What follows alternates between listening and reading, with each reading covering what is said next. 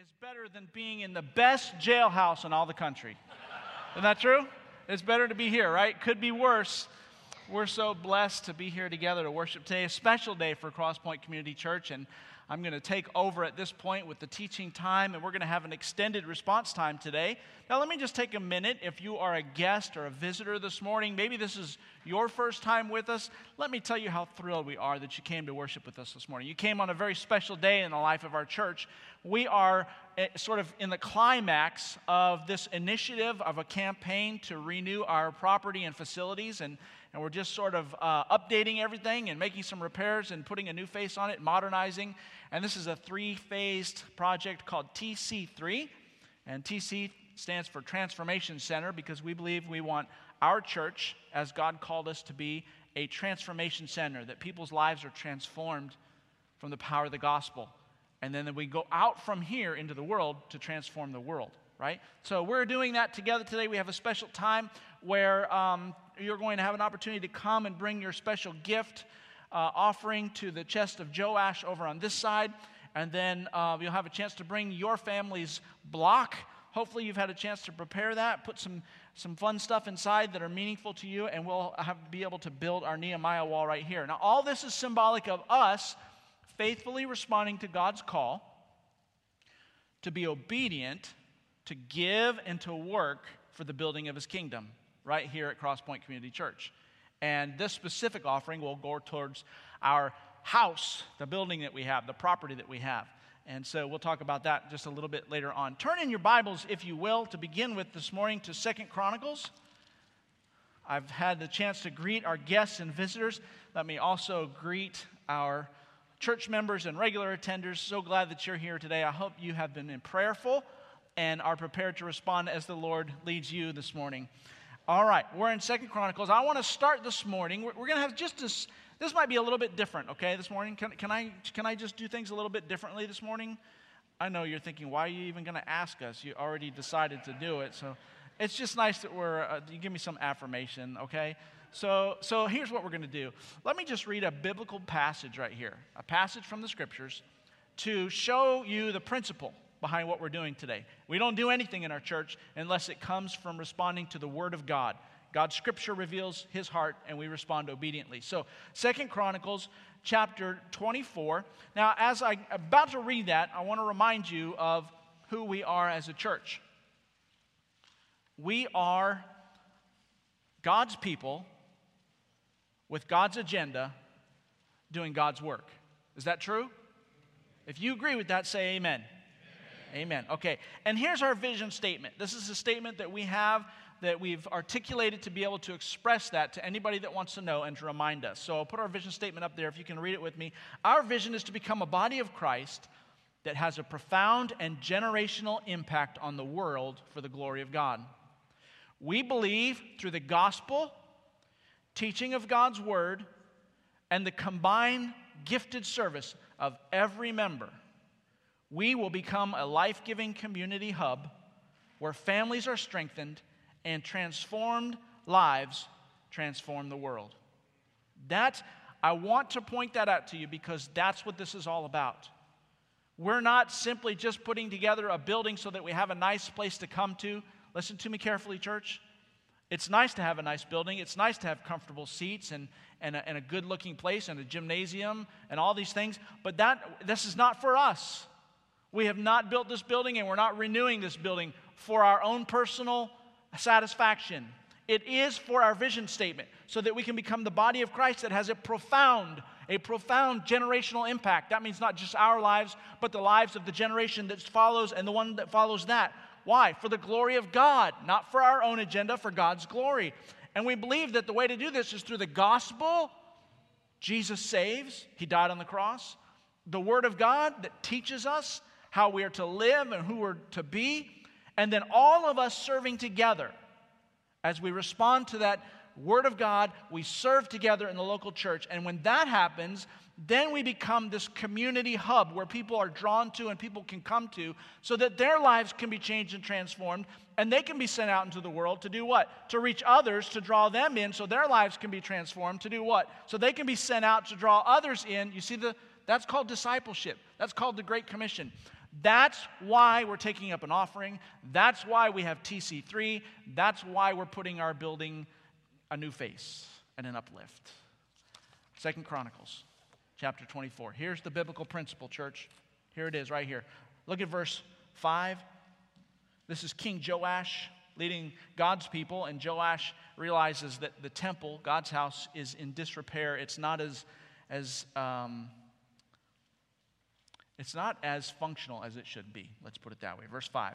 Then he gathered the priests, the Levites, and said to them, Go out to the cities of Judah and gather from all Israel money to repair the house from your God. The king sends for the people to bring money, the resources that God has given them, to bring it back to repair for the house of God. Now skip to verse 8. Then at the king's command, they made a chest and set it outside at the gate of the house of the Lord. Verse 9. And they made a proclamation throughout Judah and Jerusalem to bring to the Lord the collection.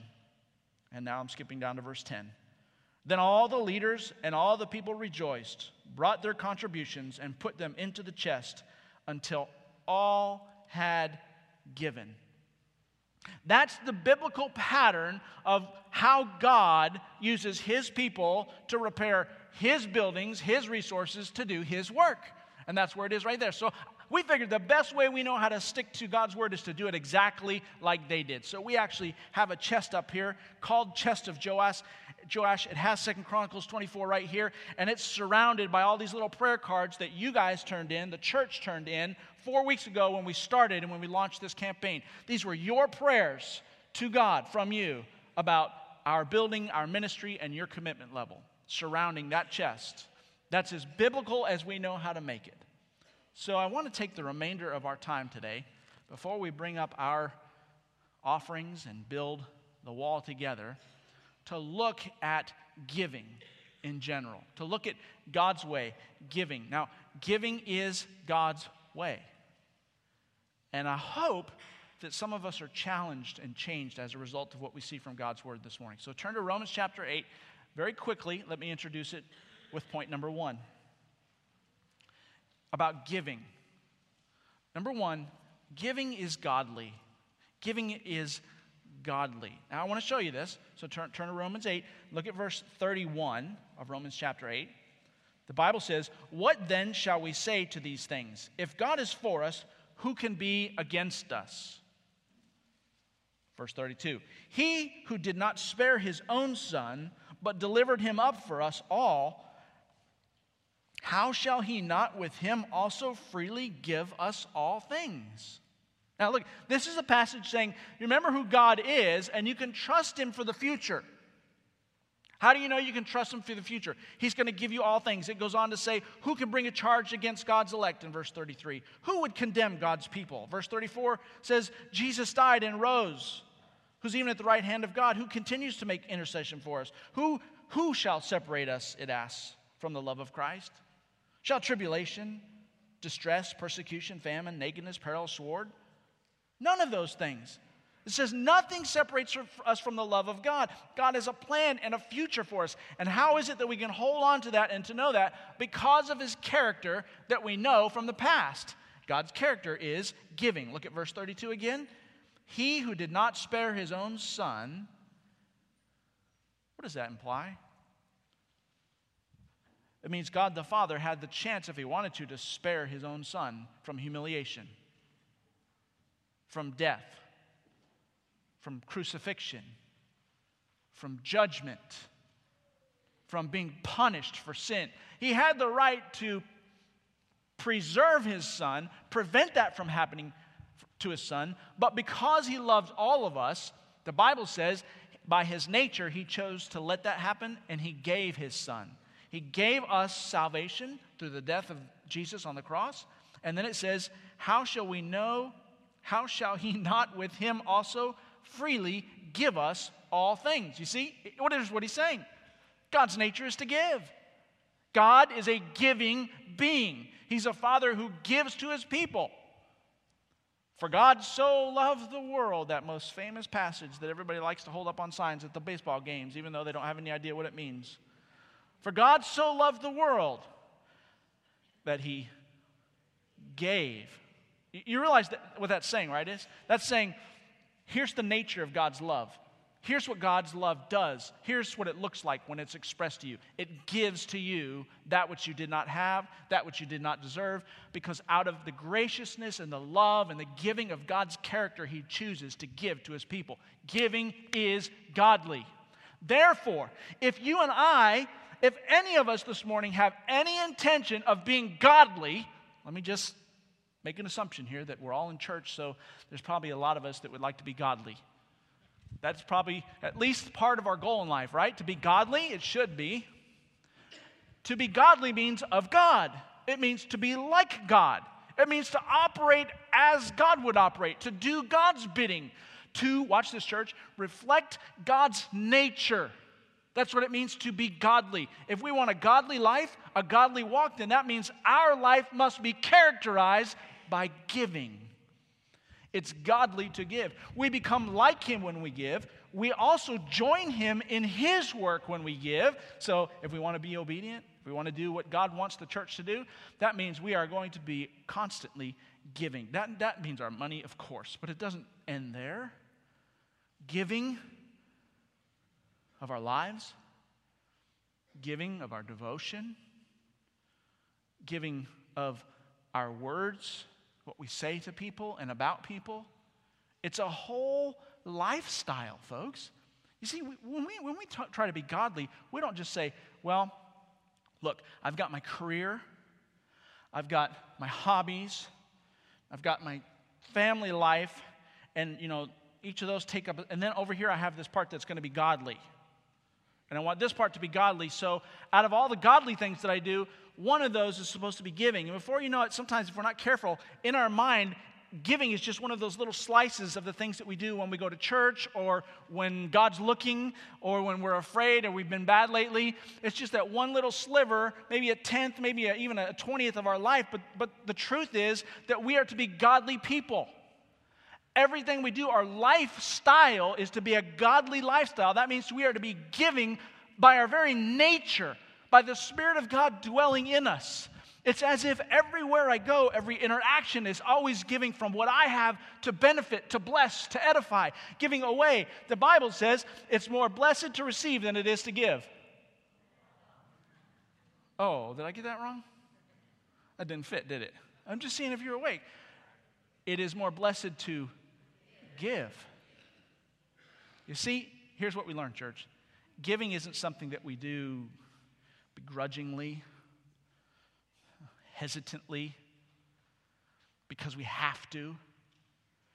Giving is the very way we learn to experience the power of God, the grace of God, the life of God, the joy of God. The most joyful people that I know. Now, I just went through this week to, to make sure the statement's accurate. I didn't want to just say something for dramatic effect. And I actually made a mental list of the people that I know that are the most joyful people. I mean, real joy, right? Like, not just because when, it, when something good happens, they're happy, when something bad happens, they're sad.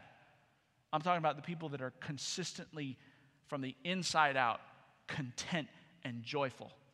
Those people that I know are the most generous, giving people that I know as well. Hmm. I wonder if there's a correlation. It's like, it's like there's a major flow of God's power and grace and joy and purpose that comes from heaven to earth. And if we want to be in that flow and to be part of it, it, co- it co- costs us. We have to give. And when we do, we become part of what God is doing. We become a recipient of the flow of God. We become fruit bearers of God's work. It is God's nature to give. God, listen, church, God is a giving God. That's who He is. We should, we should run to the opportunity to be like Him and to join Him in that and to work with Him, to also be giving people that one another and the rest of the world would constantly know the nature of God, what He looks like. Giving is godly. Number two, turn to uh, First Chronicles. We were in Second Chronicles. I want to invite you to go back one book in the Old Testament to First Chronicles. Look at the second thing about giving this godly concept called giving. Number one, we saw giving is godly. Number two, I want to show you this giving is also worship. Giving is also worship. Now, you're in First Chronicles chapter 29. We're going to do a little reading together here because I want you to see the context. I want you to see what's going on here. This is offerings, giving from God's people that are being taken up to build in the Old Testament the, the temple. God's building the holy place where the children of Israel, God's people, would come to worship and experience Him together. Okay? So it starts in, in chapter 29. Are you there? First Chronicles 29? All right. If you're there, just let me know you're there by saying, Bald is beautiful. Oh, I love that. See, that's kind of manipulative, isn't it? I shouldn't do that, huh? Uh, you're right, I shouldn't do that, but it felt good for a minute. So look at chapter 29, look at verse 1. Furthermore, King David said to all the assembly, My son Solomon, whom alone God has chosen, is young and inexperienced, and the work is great, because the temple is not for man, but for the Lord God. Now, for the house of my God, I have prepared with all my might gold for the things to be made of gold, silver for the things of silver, bronze for the things of bronze, iron for the things of iron, wood for the things of wood, onyx stones, stones to be set, glistening stones of various colors, and all kinds of precious stones and marble slabs in abundance. Verse 3 Moreover, because I have set my affection on the house of my God, I have given to the house of my God. Now, look right there. King David is saying, Because I have set my affection, what I like, what I prefer, what I esteem, what I love on the house of my God. Why has he set his affection on the house of God? Because that's the place primarily where God is going to work. That's going to be God's dwelling place. That's going to be the place where people in the world come to encounter a holy God. And David says, when we're talking about a place on earth where people can come and learn about God and experience God, I love that place. Because that's where God shows himself to people. And I get to be part of that. And so he set, his, he set his affection on it. And because he set his affection on it, he also gave to it, it says. Um, it says, I have given to the house of my God, there in verse 3, over and above all that I have prepared for the holy house, my own special treasure of gold and silver. Skip down to verse 6. Then the leaders of the fathers' houses, leaders of the tribes of Israel, the captains of thousands and hundreds, with the officers over the king's work, offered willingly. Verse 7 They gave for the work of the house of God 5,000 talents. And it goes on to talk about how each person gave thousands of talents or whatever it is they gave. And verse 8 says, And whoever had precious stones gave them. They gave to the house of the Lord. Verse 9 says, Oh, watch this. Look with your eyes on your page, verse 9. Then the people rejoiced, for they had offered willingly. Because with a loyal heart they had offered willingly to the Lord. And King David also rejoiced greatly. Now, now you see the people coming, right? The, God has called for this building to be His place, to do His work, and He has called for, watch this, His people to give, to provide for His work. So His people give. They take what they have and they come and they give it to the work for the building for God. And in this, it says they all of a sudden have this spirit of rejoicing and joy. Now, verse 10 shows us about worship, because giving is worship. Here's David's response. All this is happening around him. David blessed the Lord before all the assembly, and David said, Blessed are you, Lord God of Israel, our Father, forever and ever. Yours, O Lord, is the greatness, the power, and the glory, the victory, and the majesty. For all that is in heaven and all that is on earth is yours. Yours is the kingdom, O Lord, and you are exalted as head over all. Look at the posture David is leading the people to proclaim right now. They take a posture of humility. Worship requires humility. Humility is God, we recognize that you are God above us and we are below you. You are great and we are the recipients of your greatness. You have power, you have victory, you're in heaven. Everything that we have, listen, everything that we have, everything that we know comes from you because it's yours, God. That's the posture of worship.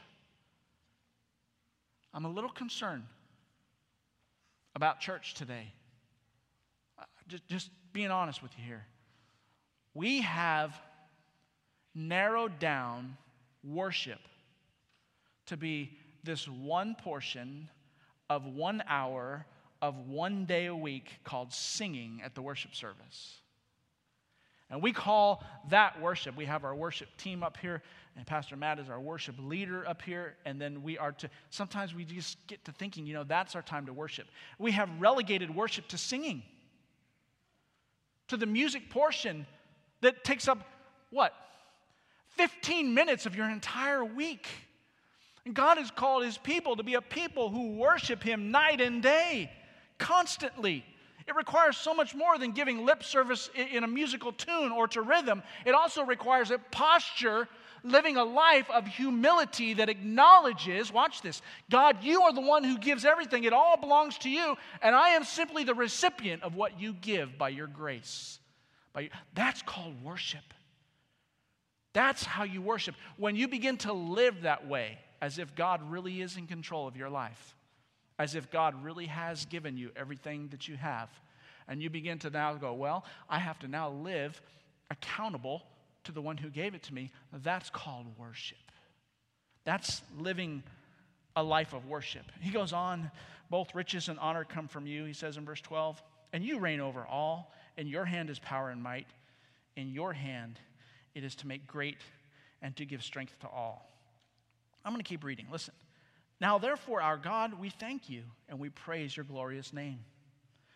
But who am I and who are my people that we should be able to offer so willingly as this? We could learn a lesson right here, church. Do you see David's heart? Do you see what worship looks like? Oh, gotta bring up my money and put in this thing because they need money again. I wish they'd do a better job of maintaining the place. I wouldn't have to give so much money all the time. Oh, they got another one over here. Got two offerings one day. What are they? All I want is my money.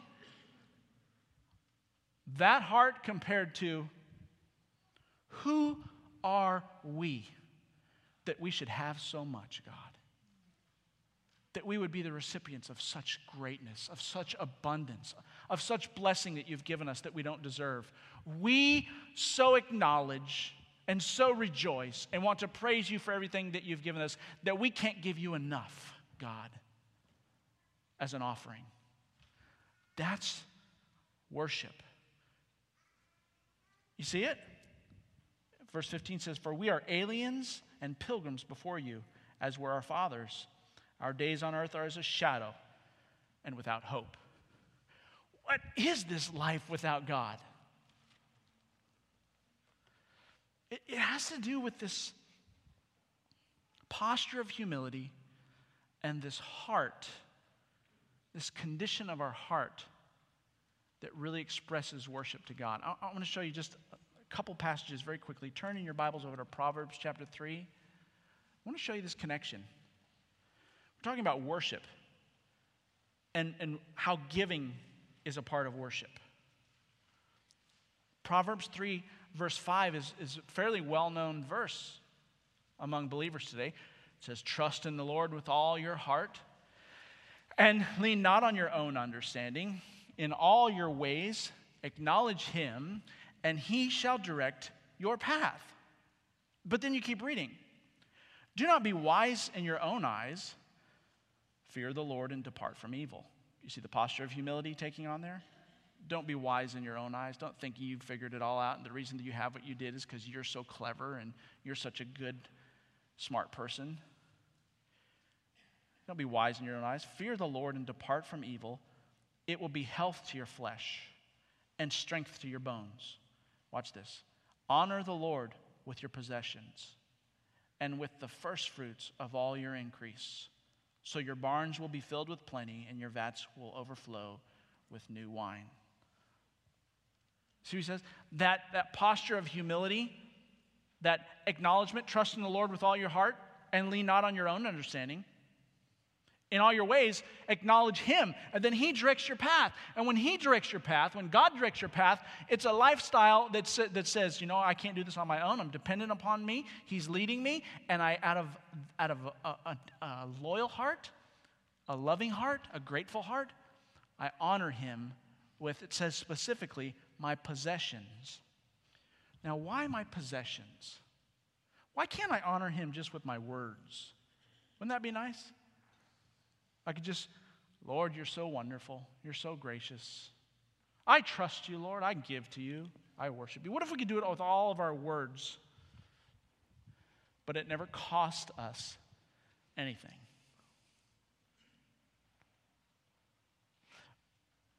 Well, God knows something about us, you know, being the creator and all, being sovereign God. Turn over to Matthew chapter 6, or just listen if you don't want to turn there. He knows something about us. Why can't I just why can't I just give with my service? Why can't I just give with my mouth? Why can't I just give with how much I love him and feel inside that he's good? Because here's what God knows. Look at Matthew chapter 6 verse 19. Do not lay up for yourself treasures on earth where moth and rust destroy and where thieves break in and steal. Look at verse 20. But lay up for yourself treasures in heaven, where neither moth nor rust destroys, where neither thieves break in nor steal. And verse 21, watch. For where your treasure is, there your heart will be also. Why is it that it's worshipful to give to God? of our possessions, to honor him with our possessions and the first fruits of all of our increase. Because here's what he knows He knows that as a human, as a person, that your heart will always follow what you treasure, where you put your treasure. And you see, if we build up earthly possessions, if that becomes important to us, and we try to build our bank account to be as big as it can in our investments and, and all the toys and all the stuff that we have for luxurious living in this nation, and we do this is what God knows. Well, listen, what's going to happen is your heart's going to begin to go after that stuff.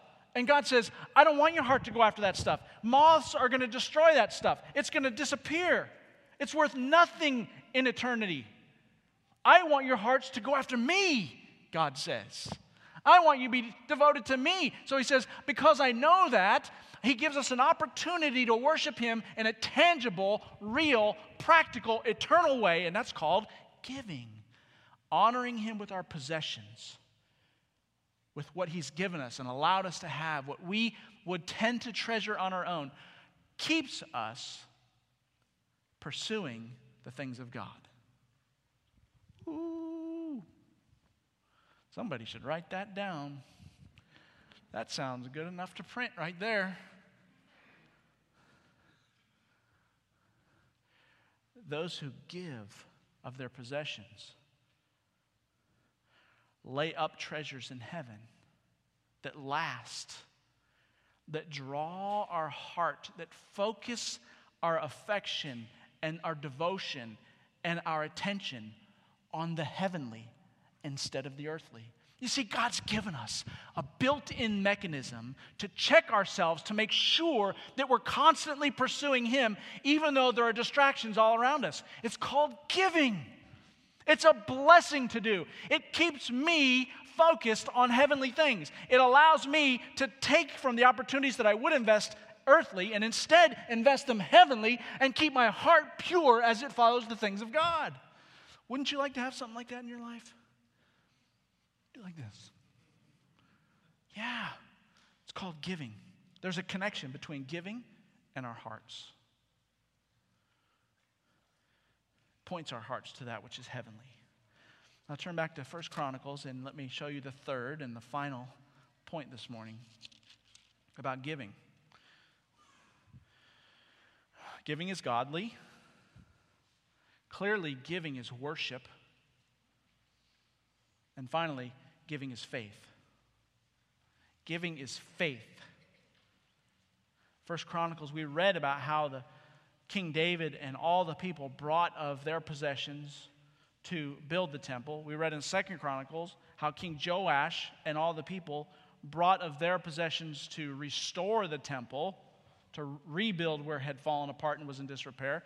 We see this pattern here all throughout the scriptures. God uses his people to build his work.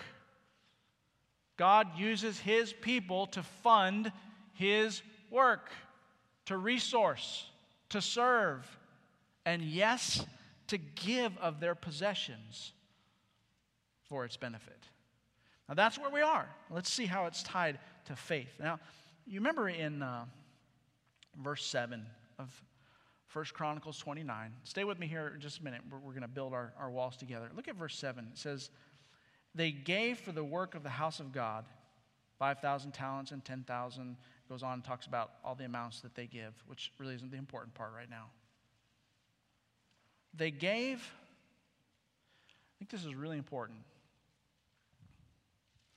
How was it that the children of Israel were able to let go of, you, you got to understand, these possessions and treasures for them meant maybe even so much more than it means for us today. Right? Because our nation today is so blessed. We are so affluent. I know you may not feel like it. You're saying, wow, we barely have two dimes to rub together. We, can, we, we live from paycheck to paycheck, or we don't even have enough to pay our bills right now. I understand, and, and let me offer sympathy if you're struggling financially. God, God can and God will help you if you trust in the Lord with all your heart, acknowledge Him and all His ways first. But listen, even those of us that are struggling the most financially, we live in America, folks. We live in America. There probably isn't one person that's going to go home today and wonder from this building, where am I going to get water this week?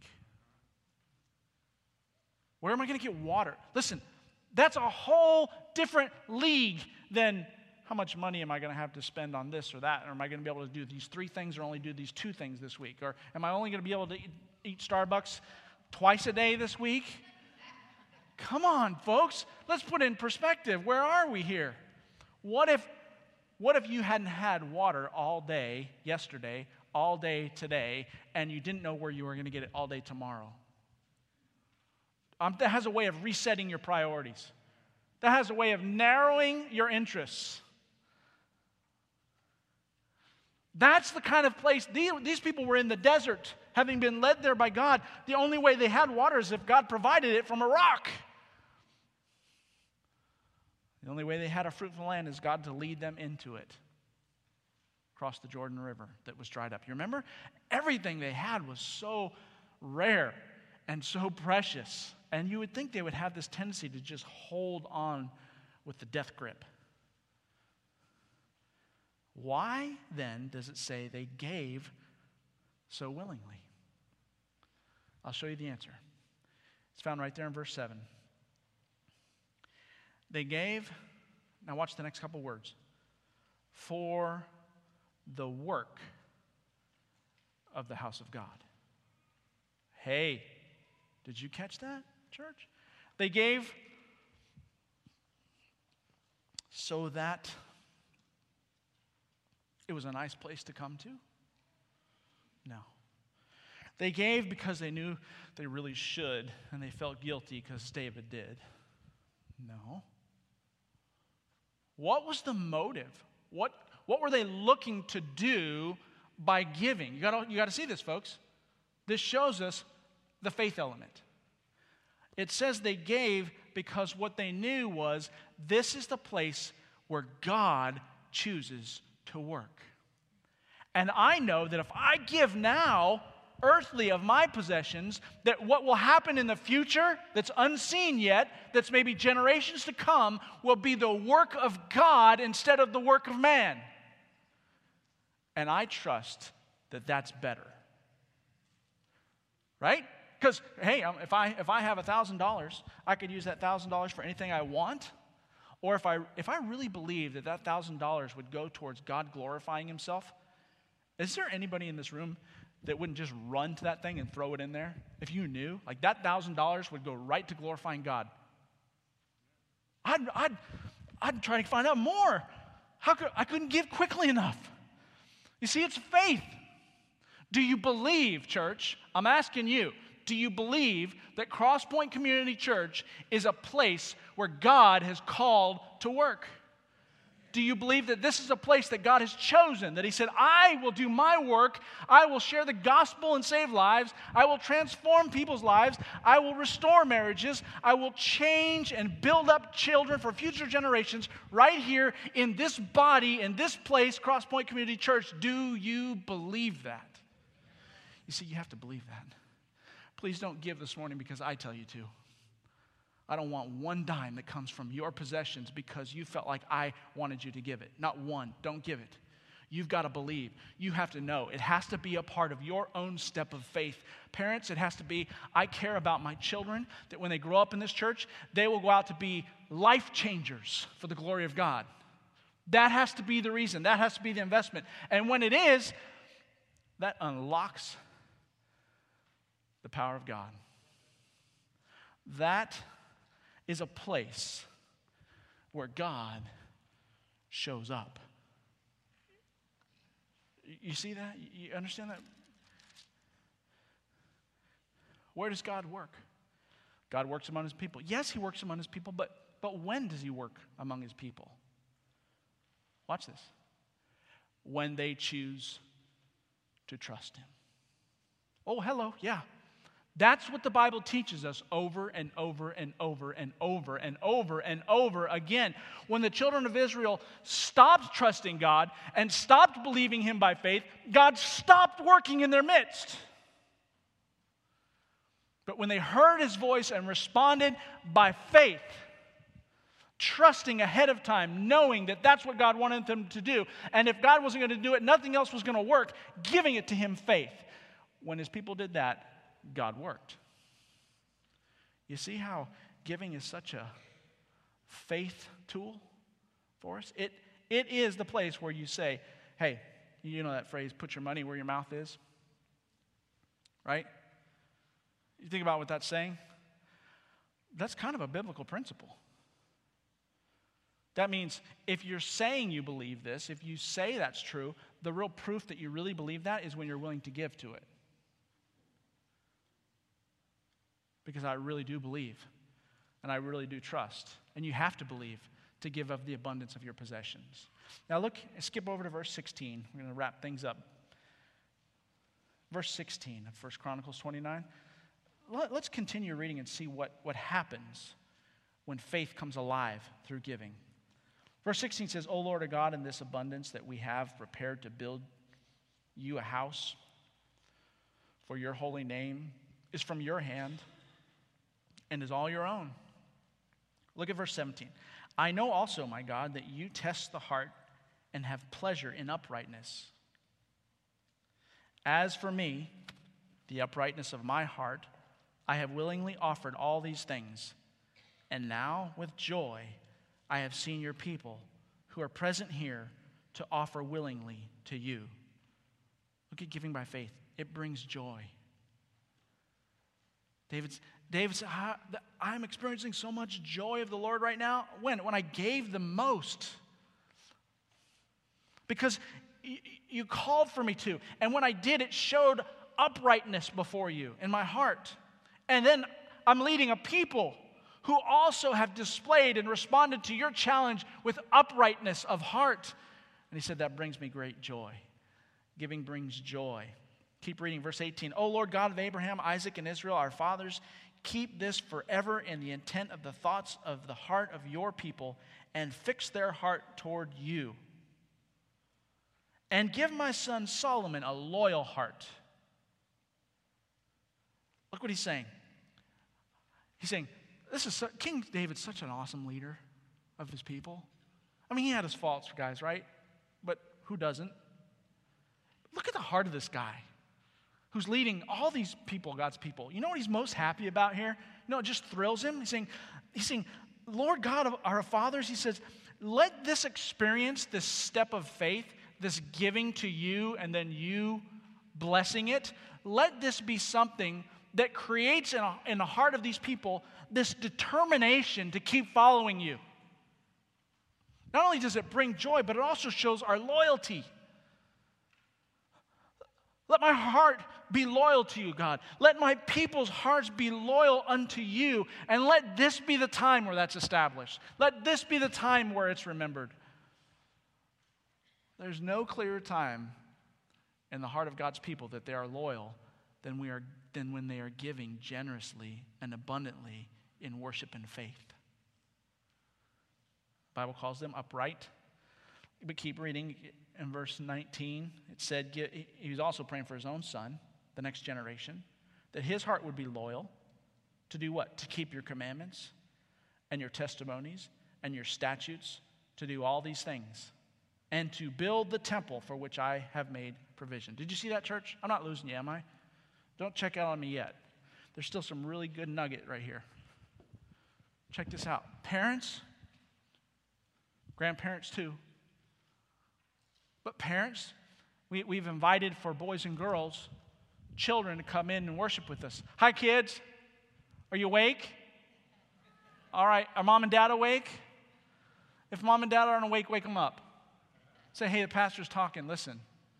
Okay? Check. Listen. This is really important. Do we want to be families? Do we want to be parents that keep the commandments and the testimonies and the statutes of the Lord our God? I mean, that's a decision we're going to have to make right now. Listen, listen, parents, parents of young kids, listen to me carefully. Do you know that that doesn't happen automatically in their little lives? They aren't naturally going to want to keep God's commandments and his testimonies and his statutes with all their lives. As a matter of fact, they're going to hear from the rest of the world that there are much funner things and much better things to do. Church, grandparents, parents, we have to create intentional environments where our children learn, where their lives are transformed, where they experience faith coming alive all around them so that they can be part of God's work. That's how they're taught to keep the commandments of God. That's what this wall is all about. We want boys and girls to come up with moms and dads and say, I'm putting this block on this wall. Why? Because I believe that giving to God is right. That I believe by faith that when we make this place a house of God and respond with commitment to it, and give to God here and serve God here, that He will bless that and work here and others' lives will be transformed. It's teaching our kids it's good to lay up treasures on in heaven as opposed to on earth because that's going to set their hearts on a trajectory toward God. This is so much more than fixing a leaking roof. It is so much more than putting a new face on a building or repairing something or giving it a, a remodel. It's true. It's true if we don't do something, stuff's going to literally start falling down around us. And in 15 years from now, there probably won't be a building that's inhabitable. It's true. But I'm thinking there are much greater things at work here. I'm thinking do we believe that God wants to work here so much so that we would invest our treasures and our resources to building it up and align our lives with the work that God is doing here? Listen, if I'm going to build it up, I'm going to stay and work. I'm going to serve here. I'm going to give here. I'm going to make my home here. I'm going to love people here. I'm going to share God's word here. I'm going to experience God's transforming power here.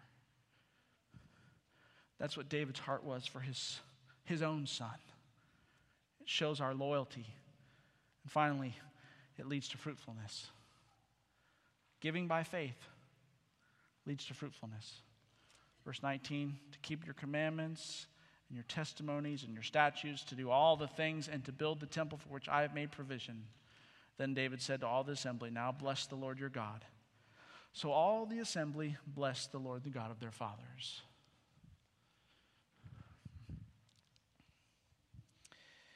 Giving is God's way for his people to be involved in his work. Now, I, I don't know, you perhaps you've been a faithful and generous giver all of your life, and you, your testimony inspires me. It blesses our church, it blesses God. And it's been part of the reason God has blessed your life if you've been a faithful giver. But perhaps there's some in here this morning that, you know, giving just hasn't, hasn't taken that central part of our relationship with God yet. Here's what you have to understand, church.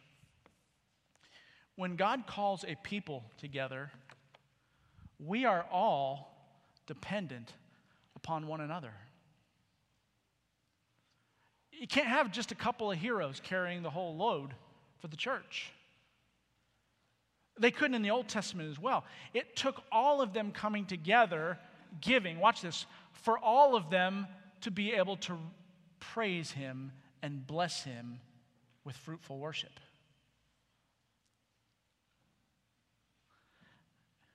I might say it like this Everyone together to God. Show that next slide. Everyone together to God.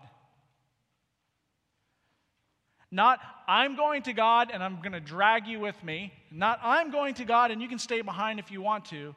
But everyone together going toward where God is. That's what we're here to do this morning.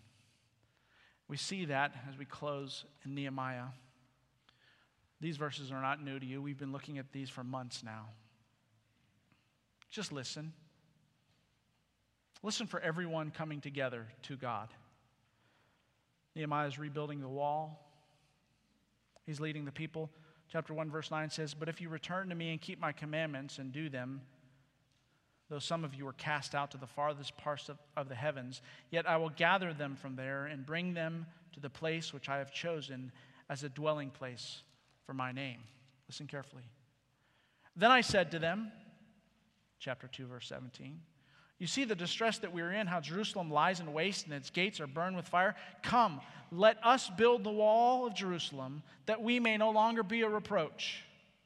And I told them of the hand of my God, which had been good upon me, and also the king's words that he had spoken to me. So they said, Let us rise up and build. And then they set their hands to this good work chapter 4 and verse 6. So we built the wall. The entire wall was joined together up to half its height, for the people had a mind to work. And finally, chapter 6 and verse 15. These are highlighting the things that we've looked at. So the wall was finished on the 25th day of Elul in 52 days. And it happened. Watch this. All the people went to God together. And it happened when all our enemies heard of it, and all the nations around saw these things, that they were very disheartened in their own eyes, for they perceived that this work was done by our God. You see, you read over and over again in Nehemiah, church, that all the people gave to the rebuilding of the wall. I, somebody, somebody one time, please don't do this. Somebody said, well, they didn't, it doesn't say they gave money, it says they worked. Okay, go back to f- that century and 12 hours a day work on building the wall and then say it wasn't giving of their money. It gave uh, their entire livelihood to this. Everything was given to rebuilding the wall. They lived on the wall. Everyone of God's people gave. They didn't all give the same gift, but they all gave equally with the same amount of sacrifice, the same amount of faith, the same amount of worship, the same amount of godliness. And when that happened, there was this effect that went beyond the walls of Jerusalem out into the world that all the other nations, it said, knew what had been done was done by God. That's what we want to do. Now, they have a choice whether they like it or not, but, but we have the responsibility, all of us, to buy in. On your commitment card, it says, all in. That's what it means. Are you all in? This means so much more than just the financial gift that you would give. It's all about trusting God to do the work in this body, in this church. And it's all about laying up treasures in heaven, not on earth, so that my heart would be toward pursuing God and the things of God. And it's all about God potentially working in the future generations, the ones that are coming right behind us. That's what this is all about. And it happens to take the form of a financial offering, a gift honoring the Lord with my treasures and my first fruit, and He does all the rest.